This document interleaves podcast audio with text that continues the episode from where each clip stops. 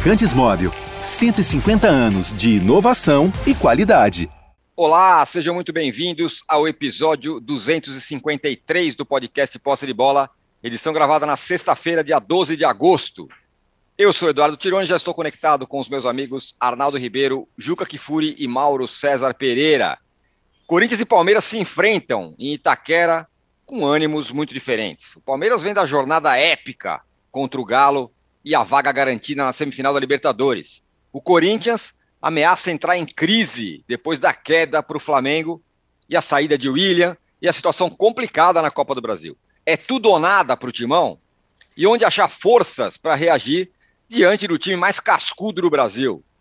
Quem olha atento para esse jogo é o Flamengo, que tenta engatar sua sexta vitória seguida e seguir sonhando com a conquista do brasileiro. O rival é nada menos do que o Furacão nesse fim de semana, que nesta quinta-feira também teve o seu capítulo épico, se classificou para a semifinal da Libertadores diante do Estudiantes em La Plata, nos pênaltis. Bom, tudo isso vai ser tema do nosso evitando primeiro bloco. Evitando os pênaltis. Evitando, evitando os pênaltis, fazendo gol, Aquela... fazendo gol na, na bola é, final. Exatamente, é, desculpa. Exato. Foi tanta decisão por pênalti essa semana que eu até me confundi. Sim, evitando no último lance fazendo seu gol. Bom, e no segundo bloco a gente vai falar do São Paulo, que sofreu, como sempre sofre mais uma vez, mas eliminou o Ceará nos pênaltis e está na semifinal da Sul-Americana e vai enfrentar o Atlético Goianiense. Foram os dois brasileiros que sobraram na competição, porque o Inter conseguiu ser eliminado em pleno Beira-Rio pelo Melgar e não tem mais nada a fazer na temporada, além de tentar uma vaga na Libertadores de 2023 via Brasileirão que é justamente a mesma situação do Galo do Cuca. Do Cuca, que disse que jogar com um a menos é melhor, porque aí você tem mais chance de vencer o seu calma, rival. Calma. Temas para o segundo bloco. E no terceiro bloco, o Juca vai entregar o troféu Ratão de Bronze e a gente vai falar um pouco mais sobre a rodada do fim de semana do brasileiro. Como sempre, nós já temos uma enquete que foi muito bem pensada, modéstia à parte, uma, uma, uma enquete que demorou bastante para ser elaborada, mas está aí e você pode votar. A pergunta é: quem é o favorito para a conquista da Libertadores? É o Atlético Paranaense? É o Flamengo? É o Palmeiras? Ou é o Highlander argentino, o Vélez? Dê aí o seu voto. Bom dia, boa tarde, boa noite a todos. O Juca, o Corinthians começa a definir seu futuro na temporada agora diante do Palmeiras no pior momento possível para ele e no melhor momento possível para o Palmeiras. O que, que esse jogo aí indica para a semifinal da Libertadores, para a semifinal da Copa do Brasil, para as quartas de final da Copa do Brasil semana que vem e também para o brasileiro? Ô, agora você sabe que eu sou meio burro, né? Hum. Então, sabe o que eu estou fazendo agora, aqui nesse momento? O quê? Eu estou botando o posse de bola no meu blog enquanto ele está ao vivo. Eu imaginava que só era possível fazer isso depois que acabava. Não. E aí eu punha o link. E eu descobri que eu posso fazer isso durante o programa. É Olha claro. que beleza. É Agora, é claro que eu vou parar de fazer isso para poder te responder e depois eu volto. Veja bem, o âncora, o Corinthians está entre a cruz e a caldeirinha, né? Tem poucas alternativas. É claro que se tratando de futebol, ele pode ter uma vitória redentora neste sábado, às sete horas da noite, em Itaquera, contra o cascudíssimo Palmeiras, que é um time de uma força mental como eu há muito tempo não vi um time brasileiro. É um time que parece, de fato, acreditar sempre. Né? Perde de 2 a 0 no Mineirão, sem jogar bolhufas no primeiro tempo, empata com um adversário poderoso como é o Galo Aí fica com nove jogadores contra o Galo em casa e consegue segurar o 0 a 0 e, enfim, na sexta disputa seguida de pênaltis, consegue a vitória. Né? Então, eu fico pensando o que, que pode fazer o Corinthians contra o Palmeiras. Se empatar, está de bom tamanho. É, seis pontos permanecerão de diferença mas é claro que não redime o Corinthians. O empate. Uhum. é, não, não, não agrava a crise, mas mantém a crise, que poderá ser profundamente agravada se não conseguir virar para cima do Atlético Goianiense, que é mais possível do que vencer o Palmeiras, em tese. Agora, lembremos, o Atlético Goianiense acaba de vir de um 4 a 0 no placar agregado contra o Nacional de Montevideo, que está bem, não é sombra do que já foi no século passado o Nacional, mas de toda maneira é o Nacional de Montevideo.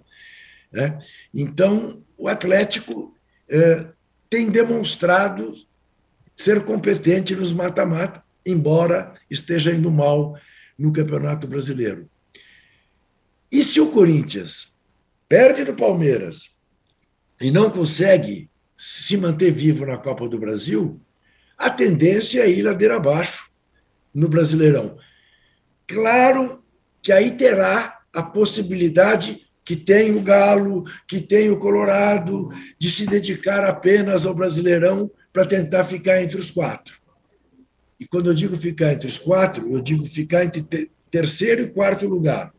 Porque para mim é muito claro que Palmeiras e Flamengo serão campeão e vice, podendo aí haver uma alternada, ser o Flamengo campeão e o Palmeiras vice, embora existam os tais nove pontos muito difíceis para o Flamengo tirar. Enfim, respondendo à sua enquete, eu não sei quem é favorito entre Palmeiras e Flamengo para Libertadores, não me arrisco, não me arrisco.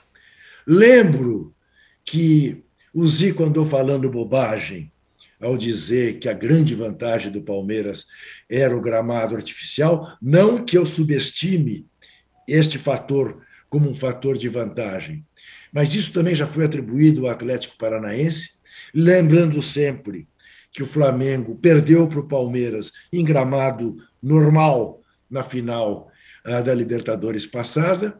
E quero parabenizar este Cuca que tem que dar explicações à sociedade com a bobagem que ele falou sobre a vantagem de jogar com um a menos ou com dois a menos. É claro que um time com menos jogadores se fecha mais, mas um time com 11 bem orientado muda de faz faz transferências de, de lado, com constância, se movimenta e tal, e leva vantagem pelo fato de ter um jogador a mais. E não fica tentando entrar pelo meio, entrar pelo meio, entrar pelo meio, como ele tentou. Né? A frase do Cuca uh, glorifica aquela outra.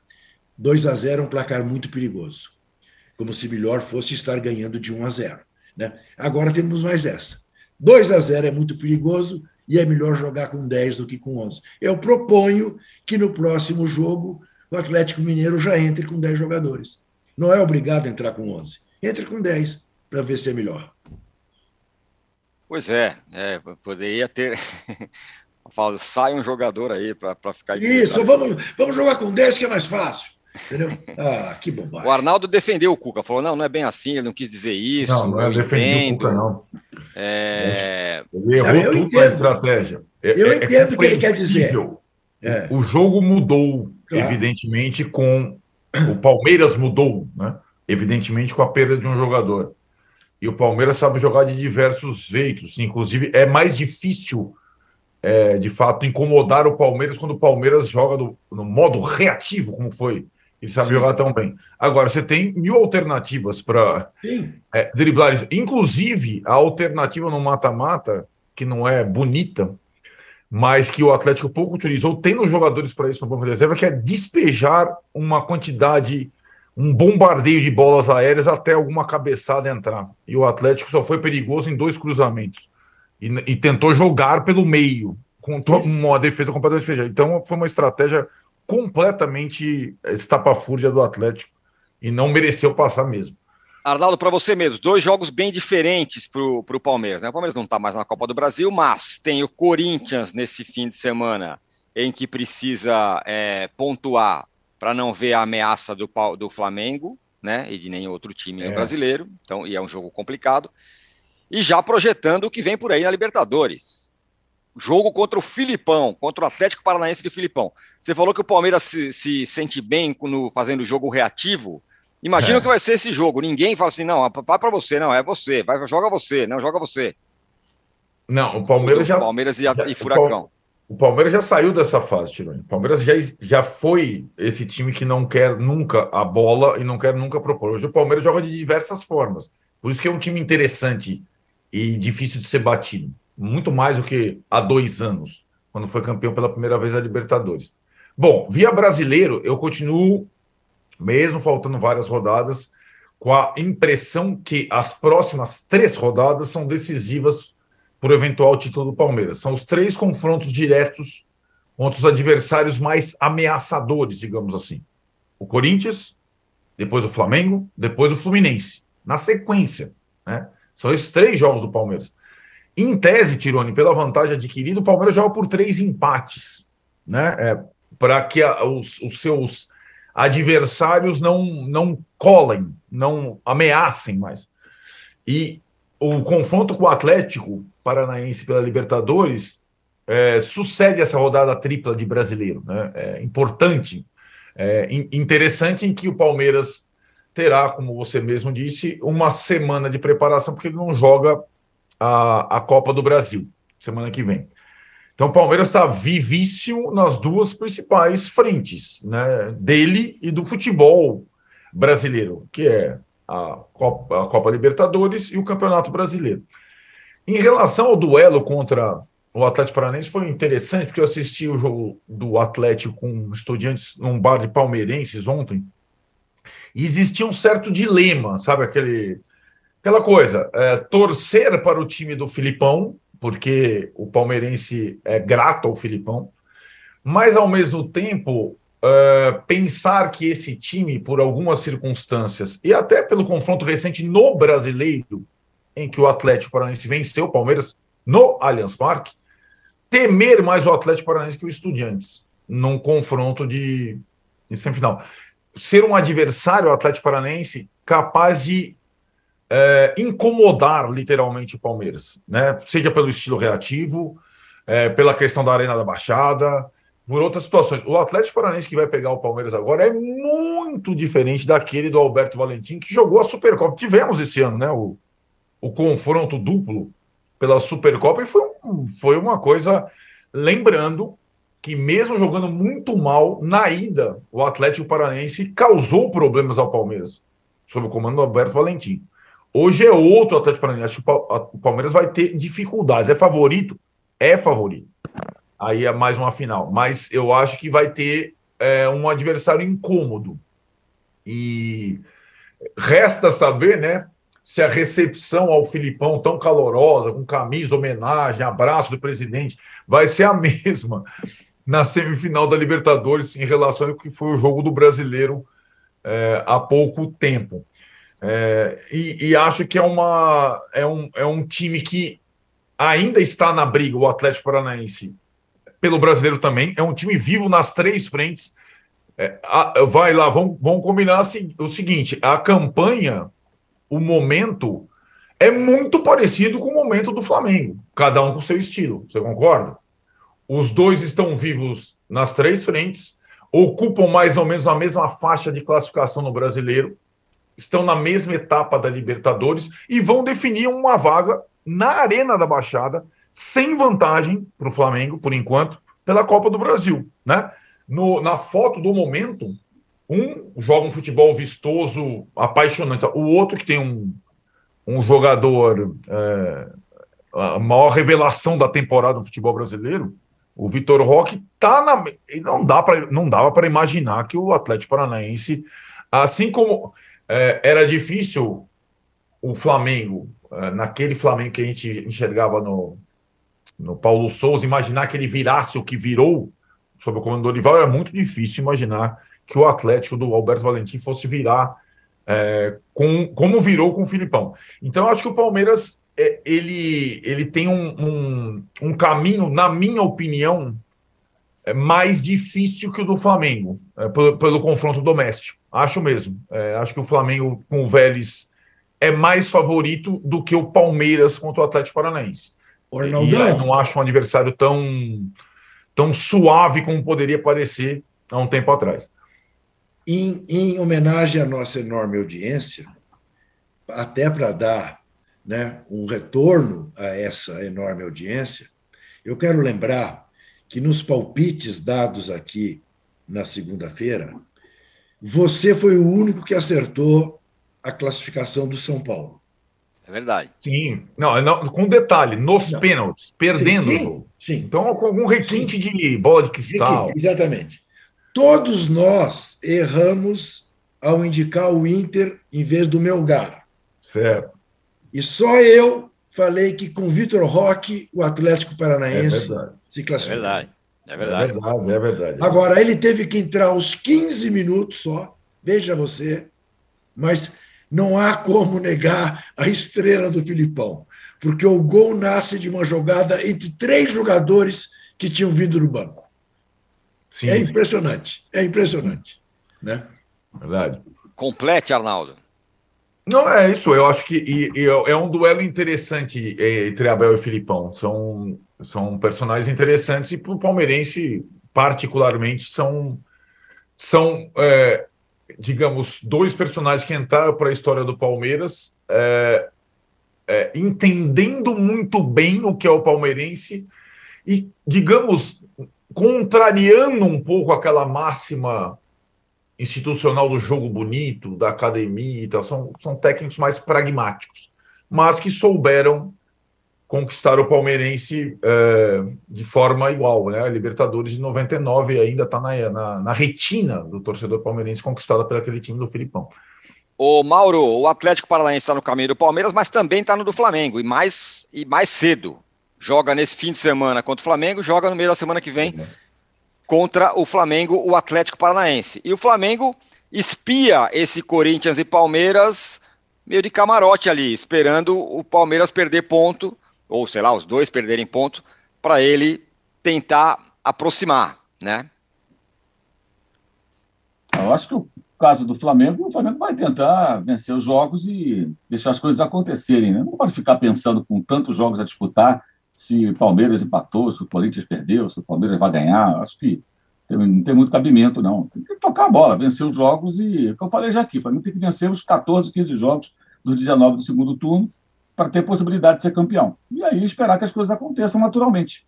E que o Palmeiras empate, perca ponto, Corinthians e tal, ele vai se aproximar, vencer esses dois adversários, quando jogar contra os dois, né, para poder é, é, brigar pelo título. Porque tem que começar vencendo o Atlético no domingo, está à frente do Flamengo. Atlético Paranaense. O Flamengo é. vence domingo e já supera o Atlético, que é o quarto colocado, o Flamengo é o quinto, né, do Campeonato Brasileiro, e depois enfrentar pela Copa do Brasil, né? Agora, o jogo de ontem também a gente não pode ignorar também a arbitragem, né, gente? Não, Nossa não, senhora. O gol, o gol anulado, o gol anulado, o gol anulado do Atlético, o que eu vi de boa vontade ontem com o Felipão nas redes sociais, da imprensa em geral, salvo exceções, é uma coisa assustadora. Se fosse o contrário, nossa, o Felipão nossa colocou ali até em dúvida a, a, possibilidade do Atlético vencer, dependendo da arbitragem, fez gesto do VAR há uma semana. E a arbitragem ontem garfou o time argentino. O gol, foi, aliás, a, a, anulação do gol foi um negócio assim que é, é, é, é bizarro. Então, Os dois assim, é, principais, é, né, Mauro? Os dois principais times argentinos na competição saíram de uma forma bizarra. O River e o Estudiantes com gols anulados que são incompreensíveis. Então a tese da conspiração é, ah, vai chegar, mudou o comando da arbitragem, mudou. É, não teve nada disso. Não teve nada disso. Meu Deus do céu, imagine se e fosse times brasileiros eliminados nessa circunstância. Não, e aí, ontem, por exemplo, se você pegar a história do estudiante, você vai encontrar vários, vários absurdos nos, no, nos três primeiros títulos ganhos ali nos anos 60, 70, sem dúvida alguma. É, você Era difícil sair de lá com a vitória e a arbitragem sair viva. Já em 83, o Grêmio teve muitos problemas no antigo estádio dos Estudiantes, não nesse, é. que foi construído depois de muitos anos. O clube conseguiu terminar com o Verón na presidência, é, é, de agressão aos jogadores. O próprio Felipão, o próprio Felipão, não, na época era o Espinosa, Espinosa, falecido, contava essa história. Os jogadores, é, no túnel de acesso ao vestiário, foram agredidos, os jogadores do Grêmio. Eram sete jogadores, se não falo memória, dos Estudiantes, e foram buscar o um empate, porque não havia a menor condição o Grêmio ainda foi campeão. Né? Aquela era uma outra Libertadores até o começo dos anos 80, nem sempre tinha televisão, essa coisa toda. Mas ontem a arbitragem ela, ela foi terrível. E outra coisa, né? É, é, eu vejo muita estratégia. Estratégia é, é, jogar no limite. Né? É jogar no limite. O Estudiantes não tem investimento maior do que o Atlético Paranaense, gente. Não estamos falando aqui de um time que é mais caro que o time do Atlético. O Mauro Mendes, uruguaio, que chegou recentemente para o Montevideo Wanderers, perdeu um gol bizarro instantes antes do gol da vitória do Atlético. Então foi muito no limite. Deu tudo certo. Mas transformar essa estratégia numa coisa quase que perfeita, eu acho que é muita boa vontade. Porque o Atlético esteve muito perto de perder a classificação, de ser eliminado, não foi eliminado, com o gol mal anulado e depois com a questão do, do gol perdido. Foi incompetência do cara lá, do Mauro Mendes, lá, o Uruguai, que entrou cara a cara com o goleiro é, é, é, e chutou para fora. Já nos acréscimos, mais ou menos no segundo tempo, né? Então, o Mauro Mendes. Então, assim, acho que... O Mauro Mendes deu uma de Hulk, né? Uma Isso. de Hulk. Né? Exato, Exato. ele estava totalmente à vontade. O Atlético Sim. concedeu aquela oportunidade. A posição parecia realmente legal. Então, assim, eu acho que a classificação ela é conquistada, é, ela merece ser é, exaltada pelo Atlético e tudo mais, mas eu vejo assim, algumas distorções, como parecendo que o Atlético derrotou um time que é mais caro que o dele. Não é, não é. Não, o Atlético, o, o Vitor Roque custa mais, custou mais, mais do que qualquer jogador que o Estudiantes possa contratar. Então não é bem assim. Né? E houve um erro grave ali, uma intervenção da arbitragem grave que, no contexto de uma declaração do próprio Felipão, uma semana antes, é, sobre a arbitragem, é, colocando ali uma interrogação muito grande, eu acho que isso não pode ser ignorado. É, então, assim, não, não dá para ignorar isso. Não dá para ignorar. O que aconteceu ontem foi um negócio terrível. Da, da, arbitragem, bem polêmico, bem discutível, e o que disse o Arnaldo toda aquela tese de que ah, com o CNM fora agora vai ter. É, é, é vai, não aconteceu nada disso. Nada disso. No ano passado já teve o Boca contra o Atlético Mineiro, né, com duas intervenções de VAR muito, muito discutíveis, né, no mínimo, né, e agora essa questão do Atlético Paranaense com os estudiantes. Alguém vai dizer, ah, mas o, o, o, o pênalti que, foi, que voltaram atrás. Bem, aí vai da opinião de cada um. O pênalti me parece muito claro que o jogador recolhe o braço. Ele recolhe o braço e a bola resvala. Para mim, ali foi uma correção é, certa do VAR e ontem foi um erro do VAR. É a minha visão. Aí cada um tem a sua opinião. Eu, obviamente, estou falando sobre o que eu penso, não sobre o que os outros pensam. Né? Cada um fica com a sua, a sua maneira de pensar, de encarar essa situação. É, Juca, você não está pedindo likes, né, hoje? Não, mas eu posso pedir. Hoje eu não estou, não estou, não estou. Por favor, teve, né? É, teve um dia aí que eu não estava, eu não estava muito afim de pedir like, não sei porquê. Ah, sim, agora eu lembrei. Mas enfim, tá aqui, ó. Vamos dar like, gente. Likes. Isso aí. Boa. Randômicos. Faz tempo que a gente não faz um like. O Arnaldão que gosta lá. Mostra lá. Arnaldão faz positivo. Eu faço aqui, aqui no nosso, no nosso chat, o Giovanni Silva fala: Estou torcendo para o Furacão ganhar esta liberta. É. E o Alisson Costa fala: seria divertido se o time do Filipão ganhasse o time do Abel com um show de como fazer retranca, diz aqui o Alisson é. Costa. É, vai ser. Vai ser realmente uma disputa essa entre. Mas você veja que o Filipão falou ontem que torceu pelo Palmeiras. Né? Claro, é. né? por toda a história que ele tem no Palmeiras, tem também no Cruzeiro, né? que é rival do Galo, era normal. Mas eu, no lugar dele, não teria torcido para o Palmeiras, não. É, Acho que ele não, acreditava, ele não acreditava muito que pudesse chegar é à semifinal. Né? Agora, realmente, a anulação desse gol, eu fico pensando. Só, só uma coisa: muita coragem de um cara de 34 anos fazer o que fez em La Plata, anular aquele gol. Realmente. Vá ser corajoso assim. Todas as decisões polêmicas foram a favor do furacão. Nenhuma é. caseira. É. é. Não, Verdade. isso você tem que é. tirar o chapéu. Ou, ou ele é um temerário maluco, né? Ou sei lá o quê. O, o, Felipe Scuopo fala: alguns dirão que o Palmeiras foi campeão das Libertadores porque teve o caminho mais fácil. Não. Bom, agora nessa semifinal de Libertadores, Arnaldo, é... qual jogo é mais equilibrado? É, o que eu falei. Eu, Palmeiras eu, e Atlético. Eu entendo que Palmeiras e Atlético é mais equilibrado. É, embora eu, eu, é curioso, porque é, na, no início da Libertadores, eu acho que nenhum, fora o Palmeiras, que sempre fez uma Libertadores no nível A, é, Atlético, Flamengo e Vélez meio que ressuscitaram durante a competição, cada um do seu jeito. O Vélez estava virtualmente eliminado, né? É, naquele grupo, o mais difícil e equilibrado grupo tinha o Bragantino, Estudiantes é, e o Nacional do Uruguai. E o Vélez foi. E o Vélez é um outro time. É, e o Vélez se classificou e trocou o treinador, né? O Cacique Medina. E o Vélez é um time interessante, cara. O Vélez é um time que, que melhorou muito. É, que tem, tem qualidade de, de jogo, tem, e tem, uma, tem também força física. É um time, tem lá ainda o, o jogador mais conhecido do público brasileiro o Lucas Prato, que o torcedor do Flamengo tem a boa memória, porque ele foi muito mal naquela final contra o River, né? É, ele jogava pelo River na, naquela final, ele entrou e, nossa, errou todas as bolas e, digamos, participou indiretamente da virada do Flamengo naquele jogo épico lá, é, da, da, do título da Libertadores. O Vélez melhorou demais, mas acho que a distância para o Flamengo é bem grande. É, claro que o primeiro jogo é, pode provocar alguns problemas, mas acho que a, a distância do Palmeiras para o Atlético é menor do que a do Flamengo para o Vélez. Então acho que é um confronto mais equilibrado do lado do Palmeiras. É, e, e, até por se conhecerem bem, estarem jogando o, o, o mesmo campeonato, pelo esse último confronto que eu citei do brasileiro, que foi uma das poucas derrotas do Palmeiras na temporada toda, né? É, foi para o Furacão no, no Allianz Parque é, pelo brasileiro.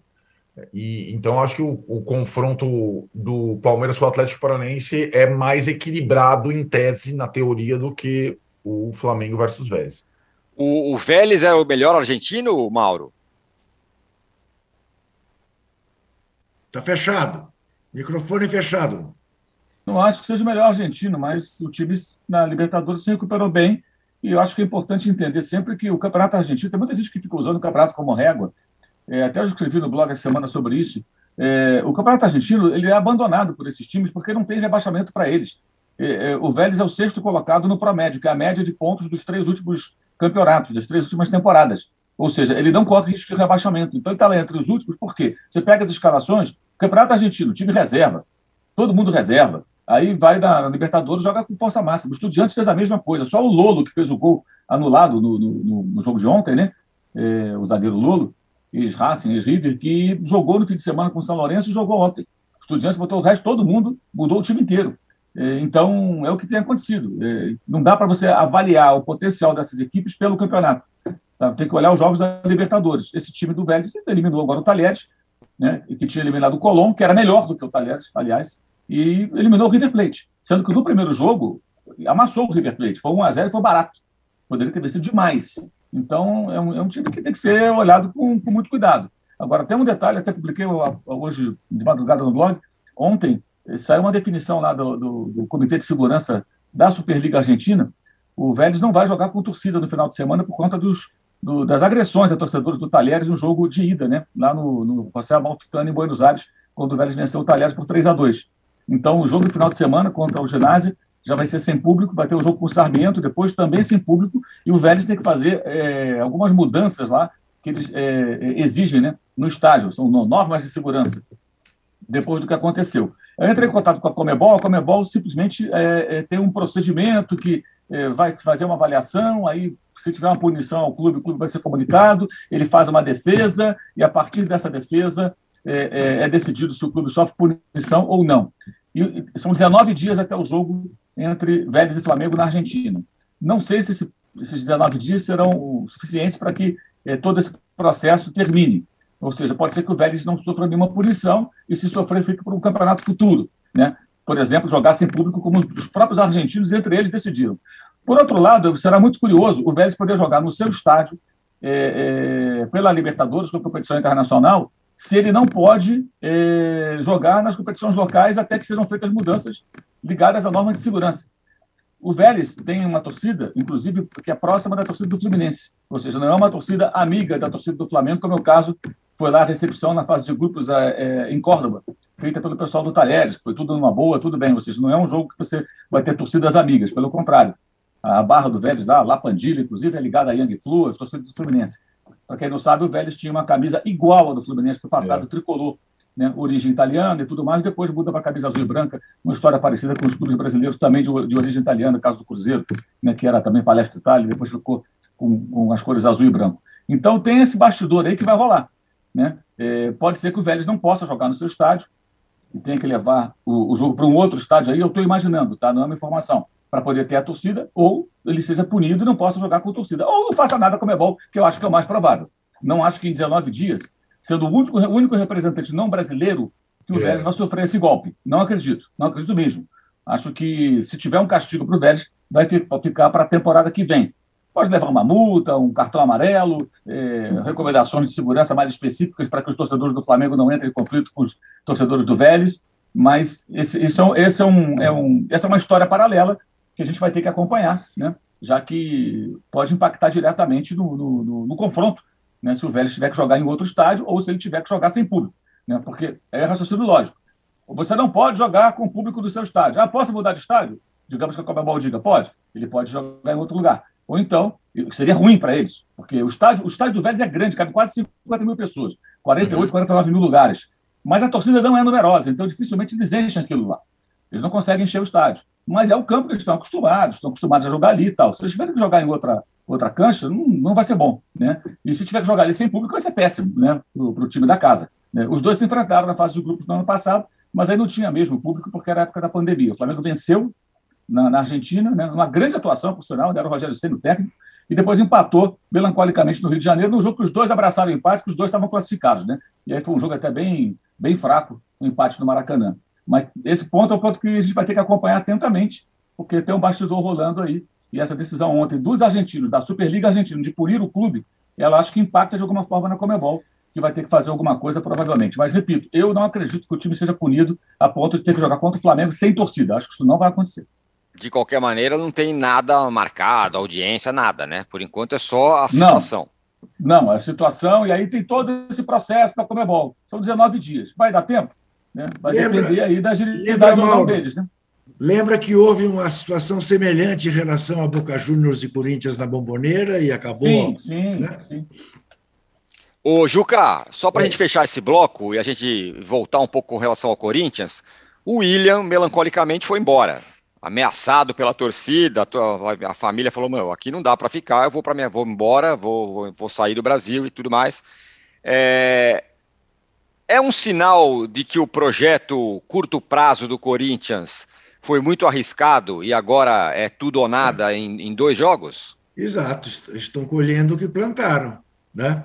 Não deu certo, né? O cara vai embora, no que ele faz muito bem, porque ficar aqui sendo ameaçado, podendo voltar a jogar na Inglaterra.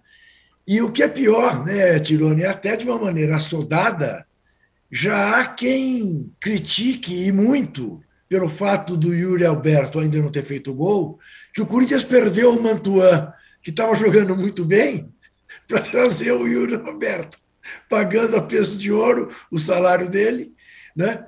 Perdeu um cara que vinha sendo solução e trouxe um que não até agora não resolveu nada. Não estou avalizando a crítica, nem dizendo que o Yuri Alberto não vai dar certo, que é um, uma tentativa fracassada. Estou constatando, o Yuri Alberto não funcionou para o maior objetivo do Corinthians, que era continuar na Libertadores. É o caso de dizer, bom, e o Mantuan estava funcionando na Libertadores? Lembremos, o Corinthians ganhou dois jogos de dois timecos na Libertadores, em dez partidas né? com o Mantuan e tudo, até outro dia. Mas é, que o projeto corintiano vaza, vaza. E tem um aspecto positivo, né? que é o de não premiar a irresponsabilidade, é não premiar o doping financeiro. É, pois é. O Arnaldo, o seu pitaco sobre esse Corinthians e Flamengo, por favor, é, Corinthians e Palmeiras, por favor. É, e sobre o projeto do Corinthians, que parece é, tende a naufragar, é. quer dizer, pode ainda passar na Copa do Brasil, sei lá. É, a minha a minha constatação desse desse mês do Corinthians que ainda é, vai ser decisivo com essas duas partidas, acho que sobretudo o jogo da Copa do Brasil que o Corinthians, em tese, tem condição de reverter, mas é muito complexo. Além de ter um histórico ruim contra o Atlético Goianiense, o momento do Atlético Goianiense é bom, como disse o Juca. O Corinthians não está jogando bem. A minha constatação é que o Vitor Pereira é, perdeu a mão na estratégia de revezamento a partir do jogo do Atlético Mineiro, aquela vitória no Mineirão que conta até hoje para o Corinthians estar entre os primeiros colocados do brasileiro, sim, mas a partir dali tendo pela frente as eliminatórias da Copa do Brasil da Libertadores, ele não conseguiu definir é, um time para cada frente. É, e Todos os outros fizeram isso. Todos os outros que tinham a frente tripla. O Atlético Goianiense põe o time principal nas Copas e o time alternativo no Brasileiro. É a mesma coisa que fazem Flamengo, São Paulo, Atlético Paranaense. O Vitor Pereira tentou misturar tudo e não deu em nada. Então, o Corinthians é, foi é, mal em Goiânia misturado, foi mal no confronto com o Flamengo misturado, sobretudo na ida na sua casa, depois de tomar o primeiro gol. Foi mal contra o Havaí misturado. Então foi mal. Então, e, é, e aí começa a questão né, de, de um questionamento ao trabalho do Vitor Pereira, que tem virtudes e defeitos. E acho que ele também está nesse projeto a curto prazo que você falou, né, Tironi? O contrato veio até o contrato só até novembro, vários jogadores nessa mesma situação, e de fato é um projeto tiro curto, e que agora está colocado é, na, tipo, no, no, no, no, momento de maior desafio com um, com um clássico pelo, pelo brasileiro em que o rival está à frente e com esse jogo decisivo de volta da Copa do Brasil. Eu acho que o Palmeiras joga numa situação muito confortável no sábado, na tabela e psicologicamente, como você falou. É, é o que o Juca disse: o, o empate ele pode ser um resultado bom para os dois é, no seguinte aspecto: o Palmeiras mantém a, a, diferença, o Corinthians não sai da briga. Mas o empate para o Palmeiras, ok, é, a torcida vai ficar satisfeita e vai ficar é, se preparando para o confronto com o Flamengo em casa, que talvez seja aí uma questão para o Palmeiras por receber o Flamengo e saber da potencial de aproximação do Flamengo até mais decisivo do que o jogo com o Corinthians. E também tem uma rivalidade muito crescente, muito maior que Corinthians e Flamengo, Palmeiras e Flamengo, né? Vamos combinar. E é, o empate, acho que a frase do Juca é perfeita. Ele não, ela, o empate não redime o Corinthians. É, ele, ele simplesmente evita uma crise profunda e evita que o time saia da briga teórica pelo título. Então é um, é um jogo em que o Corinthians vai ter, até pela pressão da sua torcida, torcida única, claro, de novo, mais uma vez, em São Paulo, eu acho que a pressão está todo lado do Corinthians. Palmeiras vai jogar um jogo uh, e tendo a, a, possibilidade da semana de folga, ele pode até usar os principais jogadores, né? E, e, e não tem o jogo do meio da semana para fazer o revezamento. Então, é, é, um, é um jogo confortável. Vai ser a arbitragem do Rafael Klaus, que. Uh, é, talvez é, essa escala faça total sentido. É um árbitro de São Paulo, o árbitro vai apitar a Copa do Mundo, um árbitro que conhece os dois times. Então, acho que essa escala foi bem feita. Aí. Faltou dizer em relação a Atlético Paranaense e Palmeiras que, pelo menos no primeiro jogo, se não nos dois, o Palmeiras não terá nem Danilo nem Scarpa. É verdade. Bom ponto. Bom ponto, é uma... importante você no caso, No porque... caso do Danilo, provavelmente os dois, pelo critério é, Na verdade, o, o, Scarpa pode ser, pode ter o atenuante, porque é, de fato sofreu uma falta Sim, antes, atrasado, mas foram dois cartões vermelhos diretos. E, isso, do, e cartão vermelho direto normalmente é dois jogos, como foi o Alan do Atlético e tudo mais. Isso. Muito, é isso mesmo, Juca. Bom ponto. E o Palmeiras não tem um elenco tão, né? Chegou o Tabata agora, tá, mas não tem um elenco. Não, você. Não. Né, tão Perde, perde, perde os seus dois principais jogadores de meio de campo hoje. É, não é pouca coisa, não. Mais que o Veiga. É. Bem lembrado, não é pouca coisa, não. Muito bem, nós fechamos aqui o primeiro bloco do podcast Posse de Gola 253, mas antes, seco para você, Juca. O Alisson pergunta: se pudesse escolher apenas uma opção, goleada sobre o Palmeiras ou classificação na Copa do Brasil, o que você escolheria? Seco. Ela pergunta: que maldade. Eu tenho que escolher uma coisa. Ô, Mauro, me ajuda aí. Eu tenho que escolher isso. Quem tem que escolher? Quem consegue golear o Palmeiras, cara? É. Tá bom, né? eu, escolho, eu escolheria a classificação na Copa do Brasil, mas enfim. É? Não, eu é. peço. Pro, eu, Mauro... eu não sabia. Eu não sabia que existe esse cardápio, né? Que a gente pode escolher, né? Isso, escolha aí é? o que você quiser. Escolha aí. Desconheça a existência desse cardápio, né? Boa é pergunta delivery, do Alisson. Né? Boa, exatamente. De, de, delivery de, de, prazer. Fala. O Alisson, é. não me complica, não, Alisson. Prefiro uma cerveja é. gelada, tá? É, Muito bem. Ó, fechamos aqui o primeiro bloco do podcast Posse de Bola 253. Voltamos já já para falar da classificação sofrida do São Paulo e dos times e seus técnicos que precisam ver o que vão fazer daqui até o fim do ano. O Mano no Inter, o Cuca no Galo. Fala, Vilca. Eu preferia, âncora, falar sobre a desclassificação sofrida do Vozão. É, também. Falaremos também. Ah, ok, tá bom. Já voltamos. Abraço. Há mais de 150 anos, os lubrificantes Móbil acompanham a evolução dos motores, trazendo tecnologia e inovação para veículos de todo o mundo. Uma tradição que se renova a cada dia, garantindo a liderança no desenvolvimento de produtos de alta performance. Conheça a tecnologia móvel para o seu motor durar mais. Se tem movimento, tem móvel.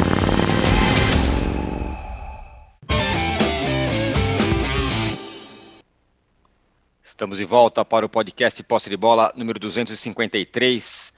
E aí é o seguinte, falaremos agora sobre a classificação sofridíssima do São Paulo, mas antes o Diogo Maris nos manda aqui um feliz dia dos pais aos quatro, em especial ao grande Juca, que deve ter orgulho do seu filho, o André Kfouri, claro, nosso parceiro, grande André Kfouri. Ter orgulho é... dos, meus, dos, meus, quatro filhos. Sem dúvida. Mas mais orgulho ainda tenho das minhas duas netas. Muito é, bem. Vovô Coruja, vovô Coruja. Diogo Mariz, obrigado pelos parabéns. Eu, só que eu, do, do, do, quarteto aqui, eu sou o único que não sou pai, mas muito obrigado de qualquer forma.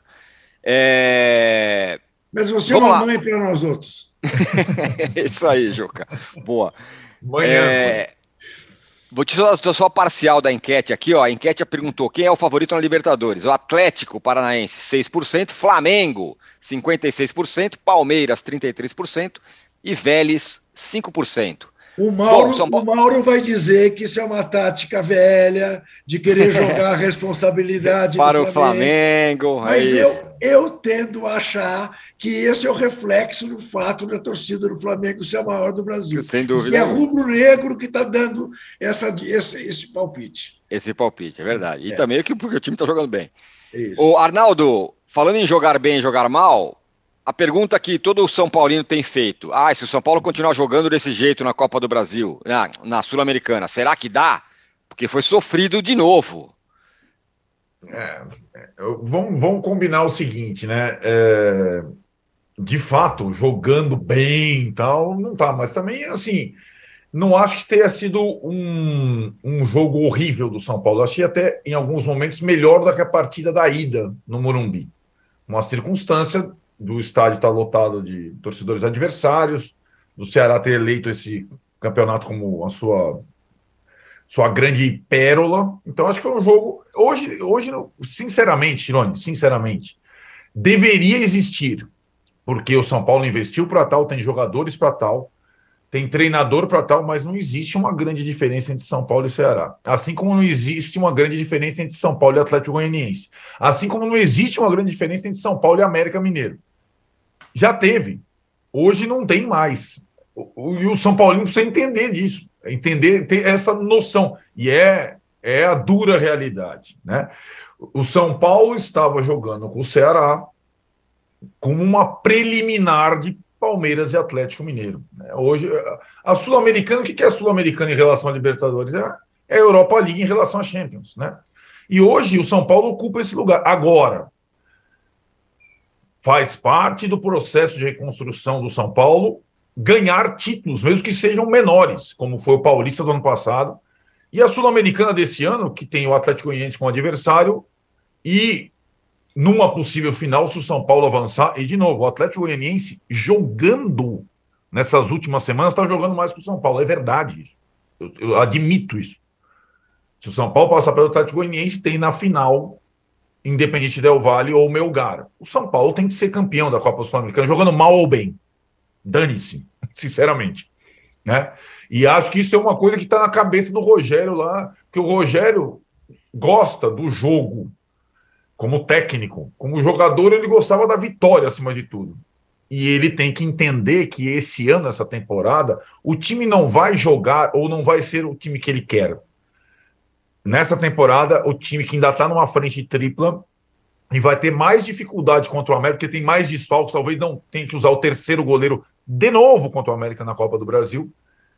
É, o, o, importante para o São Paulo é sobreviver nas Copas. Acabou a questão do Campeonato Brasileiro para o São Paulo, assim como acabou para o Atlético Goianiense, assim como vai acabar para o Atlético Paranaense, só que cada um está numa outra, numa situação diferente. O Atlético Paranaense está no G4, Atlético Goianiense está no Z4, São Paulo está ali naquele meio. O São Paulo tem que reagir sim no brasileiro, mas ele tem uma missão de ganhar um título nessa temporada. E ele tem chance. Combina, combinar que tem chance. Né? E, e, e a Sul-Americana, é, quando o São Paulo caiu na, caiu na Copa Sul-Americana, não caiu de ser eliminado, foi para a Copa Sul-Americana e teve toda a distribuição de chaves e os times que foram eliminados da Libertadores vieram, o time mais tradicional, o time mais importante, o time mais vencedor dessa Copa Sul-Americana é o São Paulo Futebol Clube. Então o São Paulo Futebol Clube tem que ganhar a Copa Sul-Americana. Seja com 0 a 0 1 a 0 nos pênaltis, no nariz. É uma, é uma necessidade que é quase uma obrigação diante da, do campeonato que se abriu. Não é o principal campeonato. É, ainda tem aquela situação que o, os adversários ficam zombando da outra conquista da Sul-Americana, que é ridícula, da questão do meio título lá contra o Tigre, que, que o Tigre fugiu de campo e é, fica como se fosse é, ganhou o meio título, então que o São Paulo, 20, quantos anos depois, Juca? 10 anos depois, é. repita a conquista. Né, por sinal, a final será em território argentino. Né? Pelo menos isso. Saiu, saiu de Brasília por isso. conta da eleição. Isso. Seria em Brasília.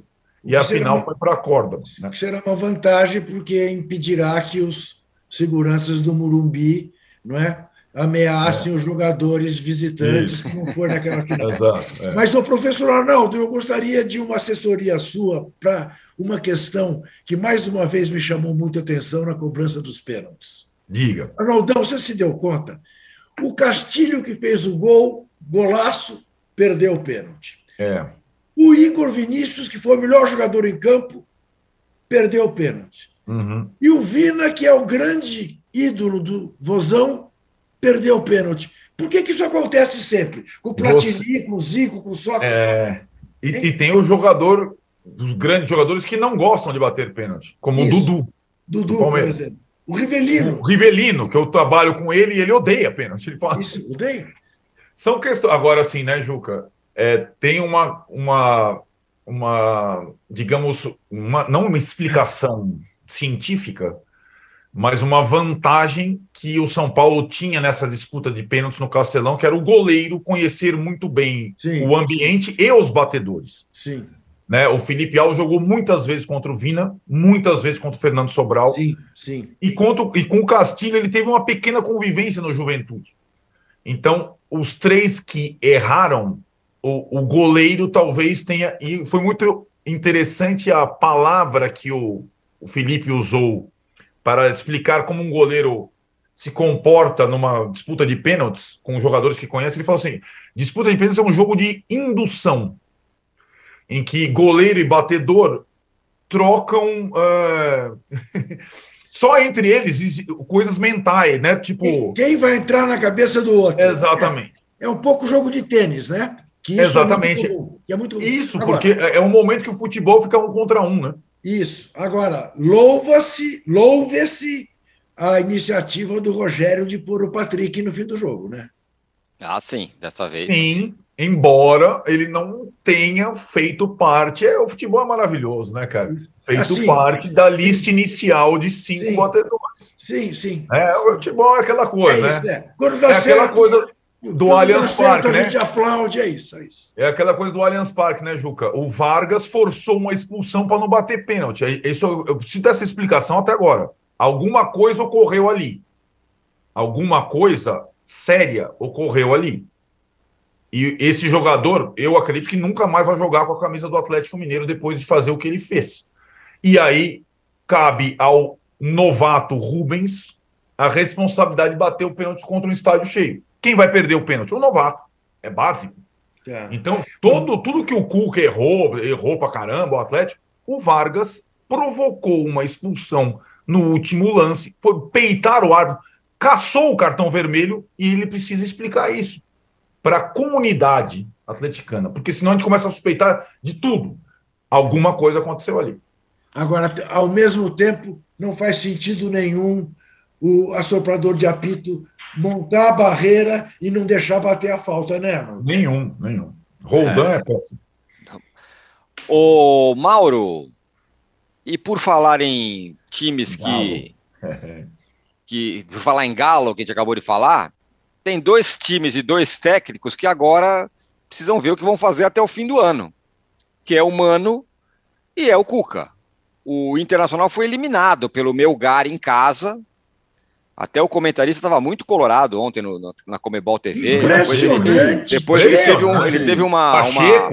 E ele falou: pô, eu acho que talvez estejam me assistindo, Mauro, deixa eu dar uma mudada aqui. Aí ele foi mais duro com o Internacional. Isso, e depois o, e o Galo também. O que esses caras vão fazer até o fim do ano? Só resta é, ir para Libertadores via brasileiro. Eu fiquei esperando o comentarista falar: Tcheba, que coisa, perdemos mais um gol, que coisa.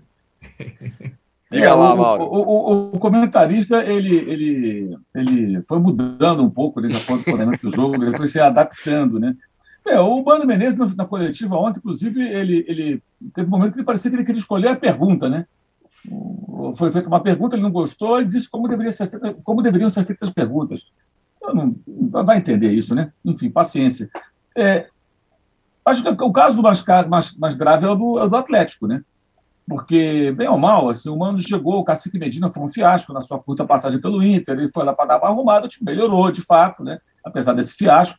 Aliás, foi eliminado pelo Globo na Copa do Brasil, né? e agora pelo Melgar. É, é. E são times modestos, evidentemente, o Melgar no cenário sul-americano, embora tenha eliminado o Racing e também o Deportivo Cali, que estava no grupo do Corinthians na Libertadores, é um time mais modesto e é um vexame ser eliminado pelo Melgar em casa, o Inter conseguiu é, é, fazer esse papelão para decepcionar o seu torcedor. Perfil do Grêmio no Twitter está, inclusive, saudando nesse momento um belo dia de sol em Porto Alegre. Né? É, o que eu acho ótimo, porque esse negócio de perfil, dando parabéns, ah, parabéns pelo seu aniversário para o rival, é uma hipocrisia total, né?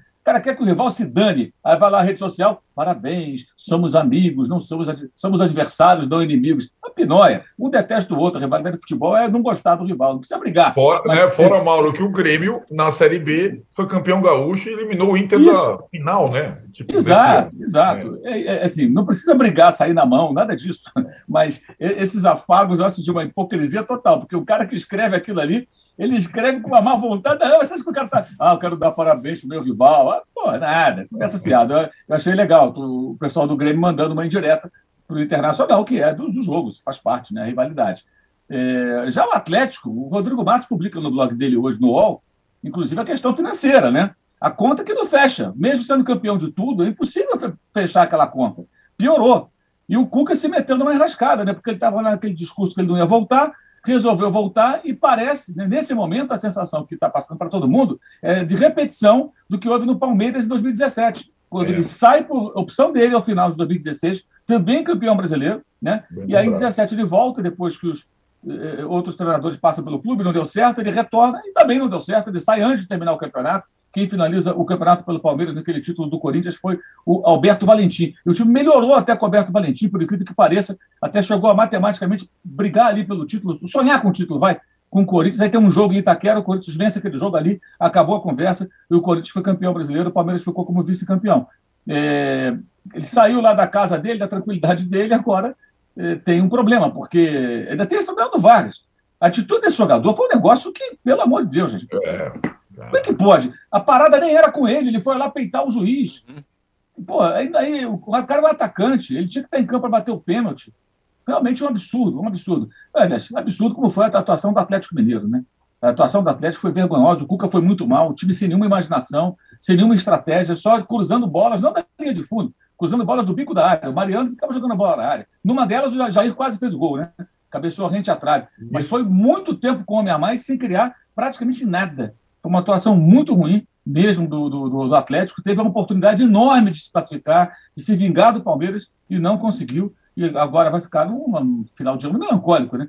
Jogando só o brasileiro, vai ter mais tempo para treinar, aquela história toda, mas tem que fazer uma campanha de recuperação para pelo menos chegar entre os times que vão disputar a Libertadores no ano que vem na fase de grupos. Acho que essa vai ser a, a, a tarefa do, do, do Atlético. Mas é muito pouco, né? Para tanto investimento. Lembrando que contrataram vários jogadores agora, né?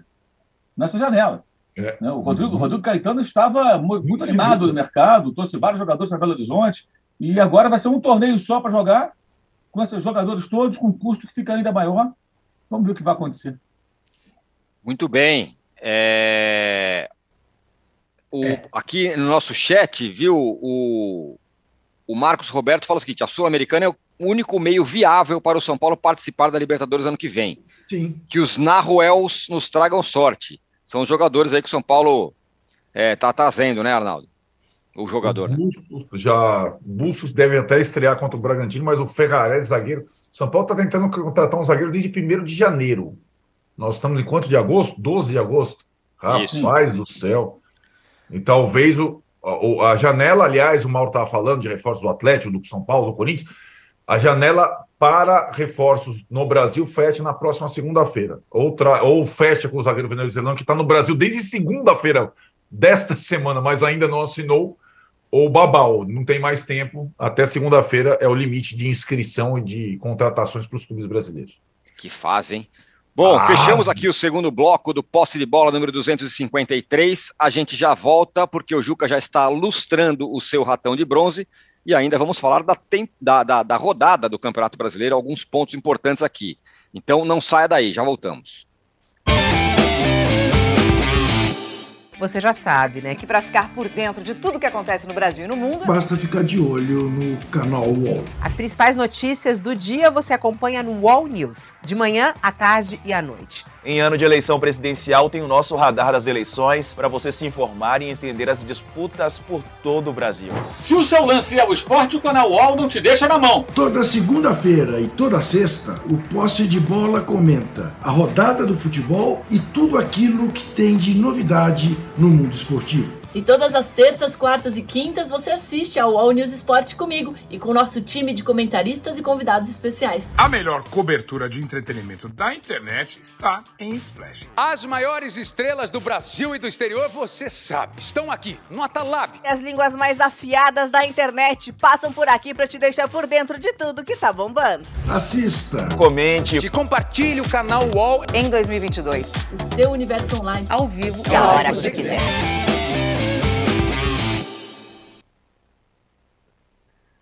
Estamos de volta para o terceiro bloco do podcast Posse de Bola 253. Juca, por favor, entregue o ratão de bronze. Quem dá um up nesse, nesse intervalo, nessa Poxa, chamada, é que comunicador, rapaz. Porque ele entra... Comunicadores. A plenos pulmões. A plenos pulmões, amigo. Olha aqui, eu, eu, eu, eu, queria fazer que nem você, âncora. Hum. Como você faz quando bate 10 horas e você avisa, olha, nós vamos continuar aqui, mas na TV UOL, você passa a ver, não sei o quê. Eu queria avisar todos os bolsomínios, sai, sai, já sai antes, tá? porque o ratão de bronze eu vou entregar para aquele cidadão absolutamente amalucado, que um dia disse que o Brasil passava por uma gripezinha e que matou 700 mil brasileiros quase. Esse mesmo cidadão se referiu à carta aos brasileiros e às brasileiras pela democracia, pelo Estado democrático de direito, ele se referiu como se fosse uma cartinha, que nesta madrugada passou de um milhão de assinaturas. Então, ô sociopata, pega as suas coisas e vai embora.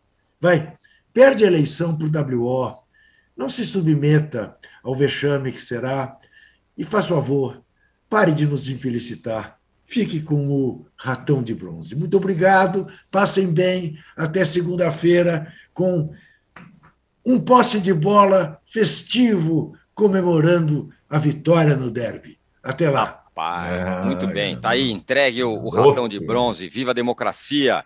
O Juca dá aquela escapada é, agora, mas a gente continua aqui. Agora, você que está acompanhando o nosso podcast ao vivo no YouTube, você vai ficar agora com o UOL Entrevista Esporte com Celso Rotti. E mais a gente, eu e o Arnaldo aqui e o Mauro, continuaremos mais um pouquinho para falar um pouco da rodada do brasileiro. E a pergunta que eu faço é a pergunta aqui do Giovanni Maciel, é, Arnaldo. Por favor, falem sobre o Soteudo. Vocês acham que com ele, Luan, Natan e Carabarral, o Santos muda de patamar no brasileiro? Um abraço a todos.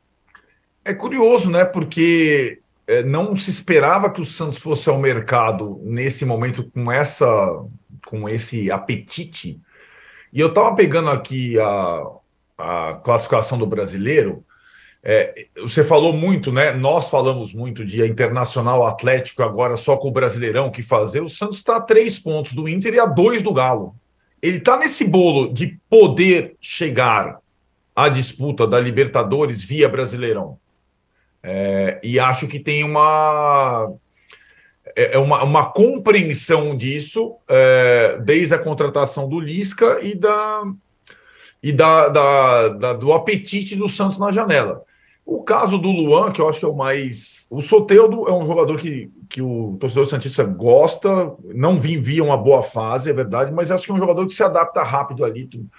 Fazer o Luan voltar a jogar minimamente bem é um desafio grande para o Lisca, né? O Luan, de fato, no Corinthians não foi nada bem, até reclamou de não ter chances no, com o Vitor Pereira, mas convenhamos, não foi só com o Vitor Pereira que ele não jogou, né? Então, acho que o Santos tem até é, possibilidades é, de chegar à conquista da vaga na Libertadores, depende de quantas forem, tem isso também, é, via Brasileirão. Só para não deixar passar batido, é, a punição que o Santos sofreu pela aquela invasão e agressão ao Cássio é uma piada, porque aquilo é uma das coisas mais graves que pode acontecer no campo de futebol um torcedor invadir o campo e agredir um jogador adversário. Não sei se vocês concordam. A multa é irrisória e a punição de duas de dois jogos sem público na próxima Copa do Brasil, sei lá o quê, é, chega a ser ridícula, né? É, e o Santos, lembrando que na Sul-Americana teve uma outra invasão e um, um, jogador adversário do Santos também tomou um, um pontapé no bumbum durante o jogo da Sul-Americana e a Comebol, como, como, como costuma salientar o Mauro, fez que não viu. Então já é. Foi, foram dois episódios de invasão e agressão a jogador adversário na Vila Belmiro. É, isso é imperdoável, simplesmente. Não é uma coisa que possa passar batido. Só essa ressalva que eu faço. Muito bem. O, Mauro, além de Palmeiras, é, de Corinthians e Palmeiras e, e outros jogos e, e, outros jogos rodadas legais, tem clássico do Ceará. E tem também ah, um Inter e, e, Fluminense bem interessante, né? É, pois é, numa situação ainda do Fluminense é, é, bem no campeonato, né? O Fluminense está ali brigando pelas primeiras posições. É, perdeu para o Inter, né? No, no turno, não foi isso? Não fala em memória. É, agora vai jogar, vai jogar agora a volta, né? É, quanto o Internacional, que assim, é, o Internacional, não falamos há pouco, ele vai ter que agora tentar conseguir uma vaga na Libertadores, é o que tem, é o que resta. O Fluminense tem a missão de ser campeão brasileiro, né? Não, não sabemos se vai ter força para isso. E tem jogo no meio de semana com Fortaleza, Fortaleza que não está não tá morto, né? Fortaleza reagiu, aliás, já sapecada no próprio Internacional, deixou isso bem claro, né? Agora só está na Copa do Brasil no Brasileiro e venceu com um homem a menos no final de semana. Esse confronto Fluminense-Fortaleza é um confronto aberto, apesar da vantagem do time do Fernando Diniz. Então, a semana é importante, né? E o Diniz, como o Arnaldo tem dito sempre aí, ele não poupa, né? Ele costuma colocar o mesmo time. Isso. E vai ter aí uma semana assim. Também a gente não sabe como é que o Fortaleza vai, vai reagir com relação a essa, a essa semana também de, com dois jogos importantes. Muito bem. Fechamos aqui o posse de bola número 253. Muito obrigado a todos que estiveram aqui. Grande audiência, hein? Vou dar o, o, resultado da nossa enquete aqui. Quem é o favorito na Libertadores? Atlético Paranaense, 7%. Flamengo, 55%. Palmeiras, 33%. Vélez, 5%. Segunda-feira estaremos de volta com tudo sobre a rodada do Campeonato Brasileiro e o que virá por aí na Copa do Brasil. Valeu, Arnaldo, Mauro, todo mundo que esteve aqui com a gente. Tchau. Você pode ouvir este e outros programas do UOL em uol.com.br podcasts. Posse de bola tem pauta e edição de Arnaldo Ribeiro e Eduardo Tironi. Produção de Rubens Lisboa. Operação de ao vivo de Fernando Moretti e Paulo Camilo. Coordenação de Fabrício Venâncio e Juliana Carpanês. Os gerentes de conteúdo são Antônio Morei e Vinícius Mesquita. E o diretor de conteúdo é Murilo Garavello. Qual?